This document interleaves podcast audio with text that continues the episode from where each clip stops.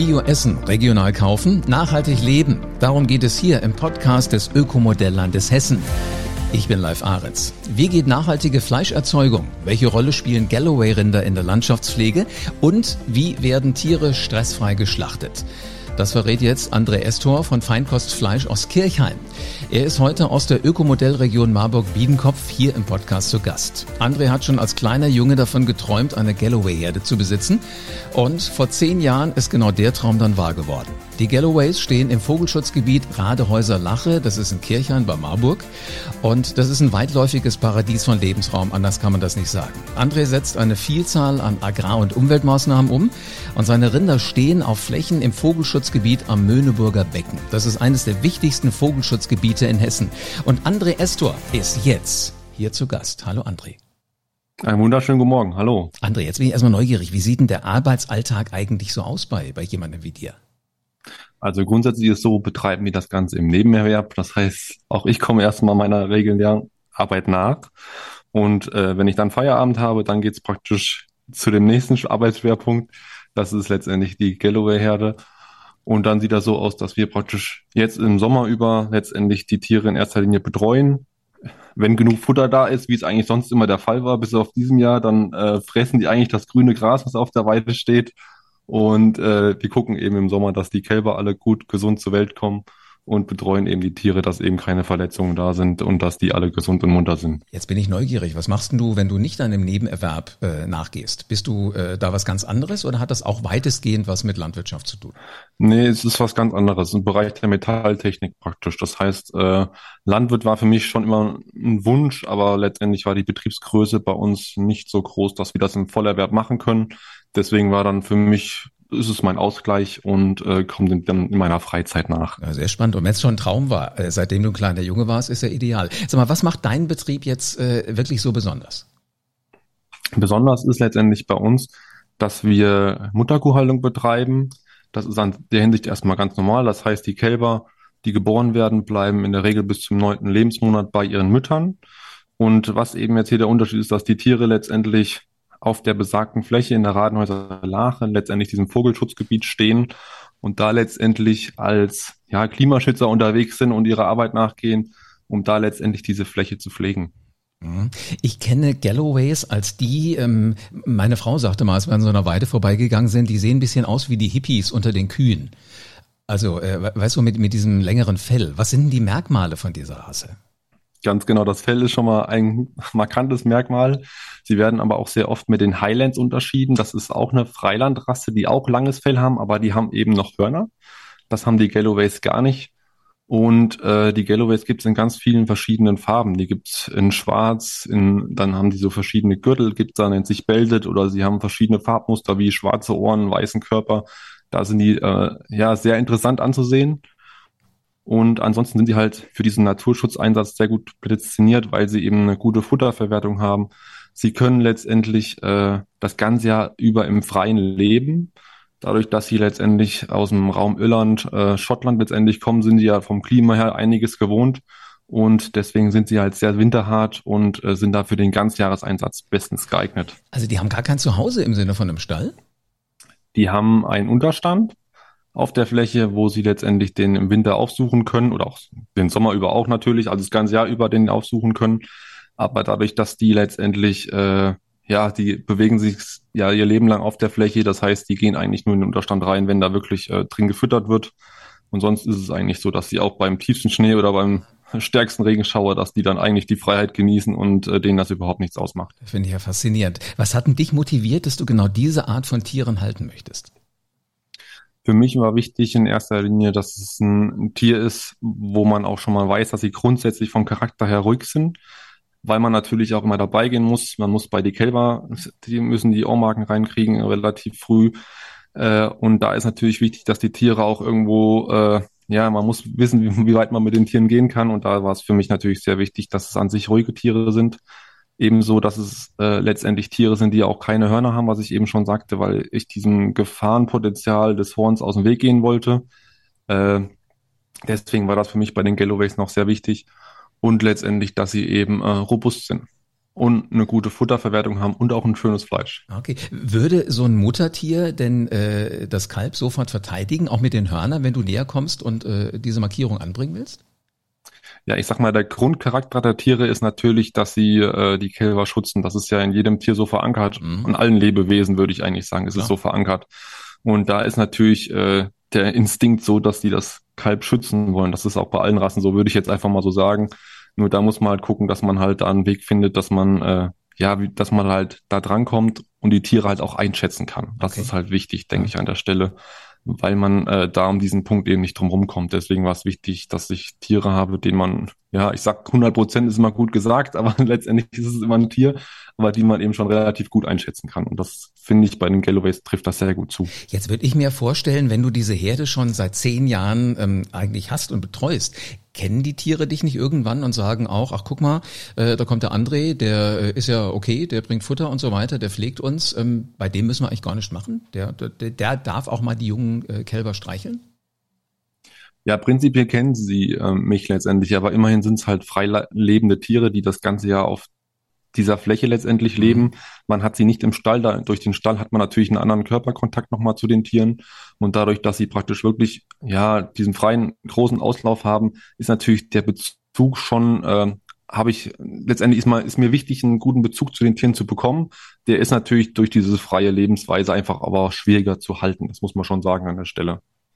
Ich habe mich natürlich darauf vorbereitet und war neugierig, was man über Galloways so alles äh, an Informationen bekommen kann. Unter anderem habe ich gelesen, dass sich Galloways an feuchten Standorten sehr wohlfühlen. Warum ist das denn bitte so? Es ist so letztendlich, dass die äh, durch, ja gut, das, das warme Klima stecken Tiere immer schlechter weg als äh, feuchtere oder kältere Klimazonen letztendlich. Und da ist es bei den Galloways so, dass sie letztendlich mit den feuchten äh, Gegebenheiten sehr gut zurechtkommen. Dadurch, dass sie praktisch in der Regel nicht so groß und nicht so schwer werden, kommen sie praktisch mit Feuchtstandorten äh, sehr gut zurecht. Und letztendlich müssen auch die Klauen das natürlich, also die Füße müssen das ja auch mittragen, das Ganze. Und die sind dementsprechend gut ausgelegt, dass die das, diese feuchten Standorte gut wegstecken und die bieten natürlich auch in der Regel schöne Nahrung. Wollte gerade sagen, ist alles ein bisschen frischer, ne, was die direkt so um sich rum finden. Genau. Also können sich, denke ich, in der Regel nicht beschweren. äh, um ehrlich zu sein, so wie ich dich jetzt kennenlerne, glaube ich eh nicht, dass sich irgendein Galloway bei dir über irgendwas beschweren könnte. Ähm, sag mal, jetzt ist es aber ja nicht nur so, dass du das äh, des Fleischs wegen machst und der Tiere wegen, sondern ähm, dein Job ist ja ein Stück weit auch Land, Land, Landschaftspflege, ne? Ist das richtig? Genau, das ist jetzt indirekt meiner, aber in erster Linie der der Tiere, ganz genau. Die sind ja da unten als Landschaftspfleger letztendlich aktiv. Da ist das Wichtigste, es handelt sich ja hier letztendlich um dieses Vogelschutzgebiet. Das ist eine Kompensationsfläche, die letztendlich für Ausgleichsmaßnahmen erstellt wurde.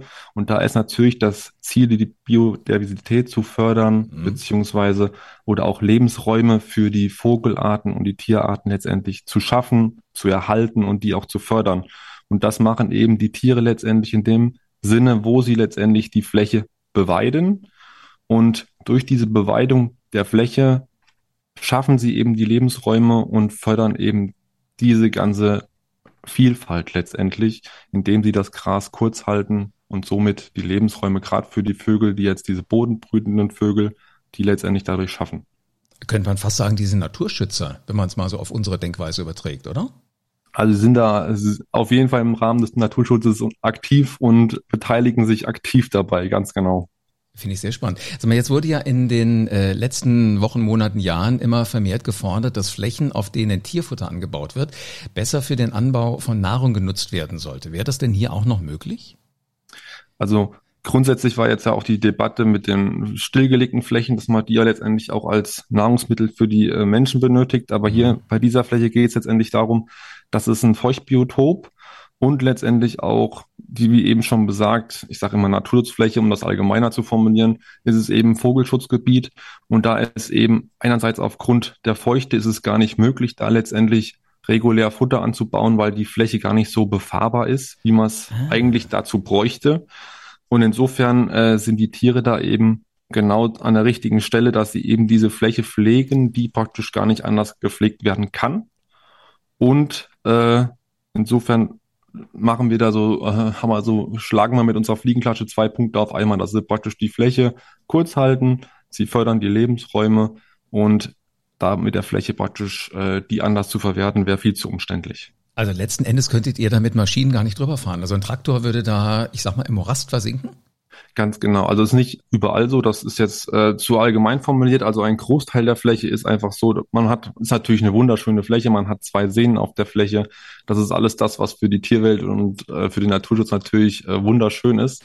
Aber wenn man das jetzt aus der Sicht der Pflege betrachtet, ist es eben so, dass letztendlich das mit Tieren letztendlich wesentlich besser umzusetzen ist, sowas zu pflegen als mit Maschinen aufgrund dieser Gegebenheiten, ganz genau. Klingt total spannend. Sag mal, was würde denn bitte mit solchen Flächen passieren, wenn die Tiere die nicht bewirtschaften würden?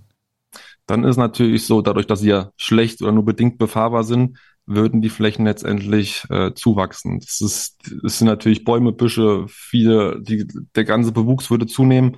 Und dann ist natürlich so, dass diese Vielfalt, die Artenvielfalt natürlich dann dementsprechend eigentlich alles drunter leiden würde, wenn diese Fläche nicht durch die Tiere gepflegt werden würde, weil dann einfach allgemein gesagt alles zuwächst. Mhm. Wenn, wenn du jetzt sagst, das ist ja in einem Vogelschutzgebiet, stelle ich mir vor, es gibt ja äh, Vögel, die an unterschiedlichsten Orten brüten. Gibt es denn auch Bodenbrüter, die durch die Rinder letzten Endes geschützt werden? Ganz genau. Es gibt verschiedene Bodenbrüter und deswegen ist es auch wichtig letztendlich, dass die Rinder das Gras so kurz halten. Deswegen kann man das auch einfach nicht nur sagen, wir stellen da Kühe auf eine Wiese, die die letztendlich kurz halten. Es ist da schon Weidemanagement dazu notwendig, damit die Fläche auch so gepflegt wird, wie es letztendlich auch sinnvoll ist. Mhm. Und deswegen ist es eben wichtig, was die Tiere da machen, dass die das Gras eben so kurz halten, dass es eben auch für die Vogelarten attraktiv ist. Wahnsinn. Jetzt bist du ja schon eine ganze Weile in dem Geschäft und du beteiligst dich ja gerade auch äh, mit diesem Podcast an dem ähm, Projekt Ökomodellregion vom Landkreis Marburg-Biedenkopf. Warum ist denn diese Zusammenarbeit mit dem Landkreis Marburg-Biedenkopf für dich wertvoll? Das ist für mich unwahrscheinlich wertvoll. Wobei äh, Landkreis hört sich jetzt so allgemein an, finde ich.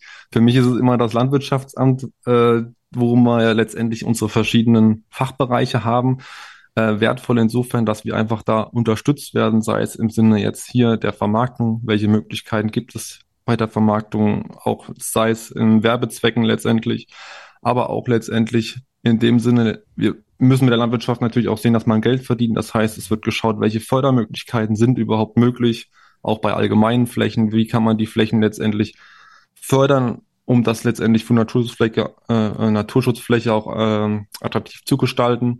Oder sei es aber auch jetzt im Hinsicht des Veterinäramts, wenn es nachher um die Schlachtung geht, haben wir einen sehr hohen Austausch schon gehabt, wo man auch einfach gemeinsam geguckt hat, welche Möglichkeiten gibt es, wie können wir was ändern, um das auch von der Schlachtung her für die Tiere nachher auch wirklich tiergerechter zu gestalten. Deswegen ist diese Zusammenarbeit für mich unwahrscheinlich wertvoll. Andrea, sind wir bei einem ganz spannenden Stichwort, nämlich Schlachtung. Die Rinder werden ja irgendwann nämlich mal angeschlachtet. Wie oft im Jahr äh, schlachtet ihr Tiere und wie werden eure Tiere eigentlich geschlachtet? Also von der Häufigkeit kann man sich so vorstellen, dass wir die Tiere erst dann schlachten, wenn das, wenn da genug Abnehmer für das Tier da sind, also genug Kunden, die jetzt sagen, ich möchte gerne was von dem Tier haben.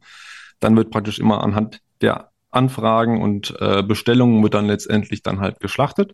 Mhm. Und äh, geschlachtet kann man sich so vorstellen, werden die Tiere direkt auf der Fläche praktisch, wo letztendlich, ja, ich sag's immer allgemein, wo letztendlich eine zertifizierte Person kommt, die praktisch mit dem Gewehr das Tier an Ort und Stelle erlegt. Also ein Jäger. Äh, das ist, ähm, ein Jäger dürfte grundsätzlich das noch nicht machen, weil er braucht dazu noch mehr Zertifizierungen.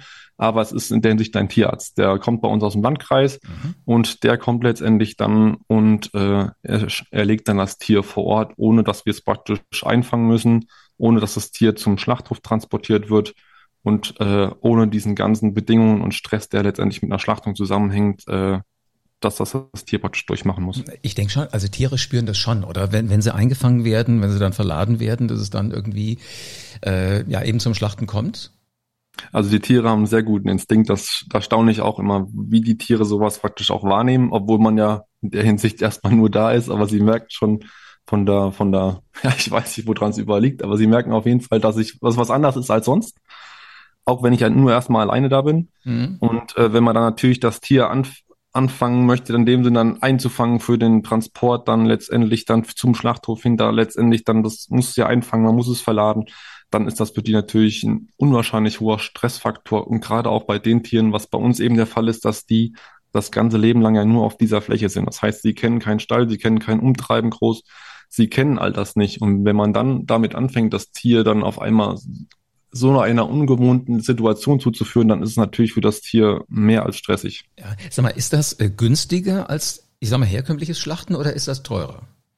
Also, man muss sich das so vorstellen, letztendlich, äh, herkömmliches Schlachten heißt, ich habe ein Tier, ich fahre zum Schlachthof und da wird genau, geschlachtet. Genau. So, jetzt ist es aber in dem Fall so, dass man braucht natürlich unwahrscheinlich einerseits viele Genehmigungen und man braucht diesen zertifizierten Schützen letztendlich und man braucht natürlich noch eine Ausstattung, um das Tier von der Wiese zum Schlachthof zu transportieren, also den Schlachtkörper, das tote Tier ist es ja in dem Fall dann nur noch. Mhm.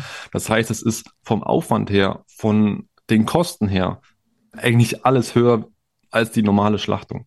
Das ist letztendlich, äh, bringt das natürlich alles mit sich. Das ist nicht zu vergleichen vom Aufwand her mit einer normalen Schlachtung. Es ist ein riesen Rattenschwanz, der halt dranhängt. Man muss es wollen an der Stelle. Das ist ganz wichtig. Und man muss natürlich auch gucken, wie man mit den Kosten umgeht, weil die kann ich alleine nicht zu 100 Prozent tragen. Die müssen natürlich auch umgelegt werden. Das ist eben der Punkt an der Stelle. Klar, also wer Aber, sagt, ich möchte das gerne haben, der muss auch sagen, das ist es mir wert. Ganz genau. Also wir versuchen schon da so einen Mittelpreis zu machen, wo man praktisch, äh, was auch, ja, ich möchte nicht zu teuer sein, weil irgendwo soll es ja auch attraktiv für die Leute sein, dass mhm. die es auch bezahlen können, weil es eben was, äh, ja, was ist ja was von der, was Besonderes in der Hinsicht. Und es soll aber nicht so sein, dass es nachher nur noch für einen kleinen Kreis erschwinglich ist. Deswegen versuchen wir da schon so zu halten, dass es eben auch für die Allgemeinheit noch leistbar ist. Aber letztendlich der Punkt dieser Schlachtung ist natürlich für, äh, ist natürlich für uns äh, schon enorm letztendlich, weil man einfach da viel, viele Hürden immer im Vorfeld zu nehmen hat. Die Politik allgemein ist ja da schon am Umrudern jetzt auch, dass man sagt, dass, äh, im Stall die Schlachtungen dürfen erleichtert werden. Es gibt da jetzt bestimmte Rahmenbedingungen, die sich jetzt geändert haben, dass man auch zu Hause in den Ställen schlachten darf zukünftig. Aber das geht halt einfach nicht so, wie es auf dem Schlachthof ist. Äh, ruckzuck mal dahin gefahren, man ist fertig und es hängt eben auch viel Vorlaufzeit zusammen. Und man muss zeitlich, terminlich alles regeln, dass auch nicht nur eine Person es hängt, damit eben noch zusammen bei der Schlachtung ist ja nicht nur der Schütze da, es muss noch ein amtlicher Tierarzt dabei sein, der das Ganze noch obendrauf noch kontrolliert. Plus wir also es ist schon immer ein Rattenschwanz. Wahnsinn. Sag mal, jetzt hast du vorhin gesagt, wenn so ein Kälbchen auf die Welt kommt, wird es bis zum neunten Monat erstmal bei der Mama groß. Wie viele Monate, Jahre wird denn das Tier dann noch auf der Weide leben, bevor es dann tatsächlich zum Schlachten geht? Genau, also das kann man sich so vorstellen. Die Weide ist untergliedert in verschiedene Bereiche. Das heißt, das Tier ist jetzt neun Monate alt, dann wird es von der Mutter getrennt und kommt praktisch in den nächsten Bereich nebenan. Dann, äh, und dann ist es letztendlich so, dass es da erstmal wächst und bekommt dann in erster Linie das Futter von der Fläche. Das mhm. heißt, äh, im Sommer eben ist es das Gras, im Winter eben ist es eben äh, Heu oder Silo, was wir ebenfalls an Teilbereichen auf der Fläche letztendlich dann machen. Und dann wächst es erstmal, bis es mindestens zweieinhalb, drei Jahre alt ist. Das ist bei den Galloways so, ja, gang und gäbe, würde ich jetzt eigentlich schon sagen. Oder bei dieser Haltungsform ist es eben nicht anders realisierbar, weil die eben ja nur das Futter von dieser Fläche hat, haben und wachsen dementsprechend natürlich langsamer. Äh, ein normales Tier, was jetzt praktisch normal gemästet wird, geht mit 16, 18, 20 Monaten gehen die zur Schlachtung.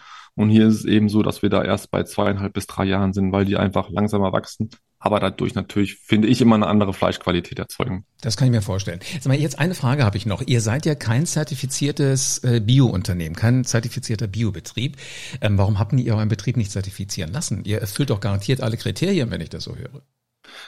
Äh, ganz genau. Also Kriterien erfüllen wir auf jeden Fall. Das hängt mit den Hintergründen zusammen, dass diese Fläche, wo sich die meisten der Tiere letztendlich befinden, dass das eine Ausgleichsfläche ist für verschiedene Baumaßnahmen. Und da ist halt geregelt, dass für diese Flächen letztendlich keinerlei Zuschüsse, Begünstigungen gibt. Und deswegen ist es für uns halt so, letztendlich hat man natürlich durch dieses Biosiegel auch Kosten. Es ist ja nicht so, dass man jetzt nur den Vorteil davon hat. Man hat letztendlich auch einen höheren Aufwand, man hat höhere Kosten, die natürlich auch wieder umgesetzt werden müssen. Mhm. Und das Schöne oder der Vorteil ist bei dieser Fläche eben, dass sie direkt an der Straße ist. Und so sehen praktisch eben die Leute alle, die dran vorbeifahren, welche Tiere es sind, wie die Tiere aufwachsen, wie die gehalten werden.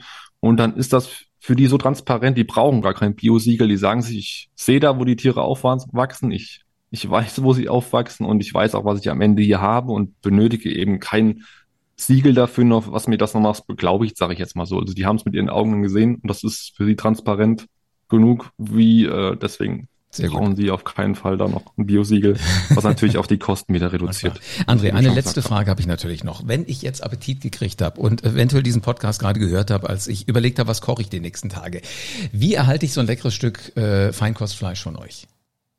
Also genau, bei uns ist es so, dass man letztendlich äh, keine Ladentheke hat, wie man es von sich aus letztendlich kennt, wo man jeden Tag hinkommen kann, wo immer eine gewisse Ladentheke bestückt ist mit den verschiedensten Produkten. Das können wir natürlich an der Stelle nicht leisten, auch nicht abbilden. Bei uns ist es so, dass wir letztendlich, äh, wir haben eine Homepage letztendlich, worüber die Vermarktung in erster Linie läuft. Das heißt, die Leute können sich bei uns registrieren. Mhm und können auch schon sagen bei der Registrierung hier, ich hätte gern Interesse an, wir haben verschiedene Fleischpakete, die wir eben als Mischpakete anbieten, um so praktisch durch diese Pakete, wo eben alles drin ist, was das Tier zu bieten hat, das Tier auch im Ganzen nachher aufgrund dieser Vielzahl der Pakete eben vermarkten zu können. Okay, das macht, heißt, macht ihr denn sowas wie Online-Werbung? Wir machen Online-Werbung, wir machen jetzt praktisch, äh, ja, es gibt ja da verschiedene Online-Seiten, ganz genau, wo wir aktiv sind. Wir haben praktisch aber auf der Fläche ist auch so ein Infostand letztendlich, wo man letztendlich Flyer vorfindet. Also es ist gefächert auf jeden Fall.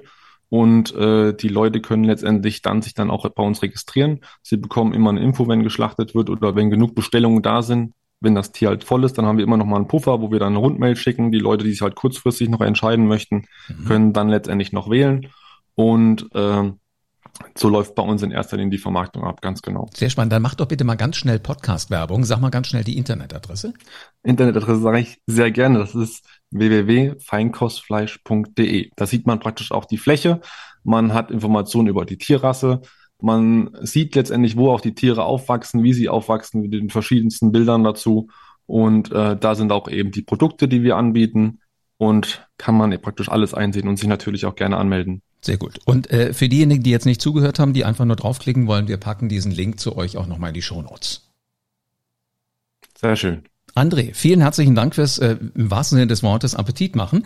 Und ich bin gespannt, äh, vielleicht hören wir uns irgendwann mal wieder, wenn es spannende Neuigkeiten gibt aus der Welt der Galloways. Vielen Dank für diesen Podcast. Ich danke auch recht herzlich. Was für ein interessantes Thema. Also für alle, die mal kosten wollen, den Link packe ich gleich in die Show Notes.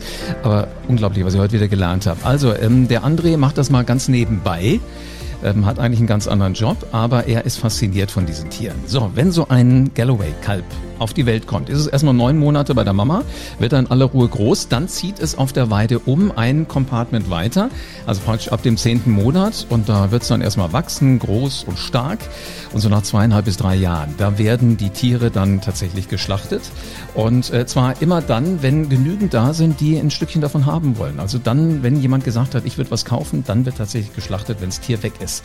Sehr spannend. Galloways bei André haben keine Hörner, ist auch wesentlich ungefährlicher, leben immer im Freien, das finde ich den Hammer. Energiekrise hin oder her, die sind immer draußen, die machen sich keinen Kopf um Gas. Also einen Stall gibt's gar nicht, ein Unterstand reicht denen. Sehr, sehr spannend. Wer Lust drauf hat, sich das mal anzugucken, wie sowas wirkt, einfach mal hingehen und vorbeifahren, wenn man das von der Straße aus sogar sehen kann. André Estor von Feinkostfleisch aus Kirchheim. So, wenn du über andere Bereiche auch noch was wissen willst, so ähnlich intensiv wie jetzt über die Galloway-Zucht, dann schick deinen Themenwunsch bitte unbedingt an uns.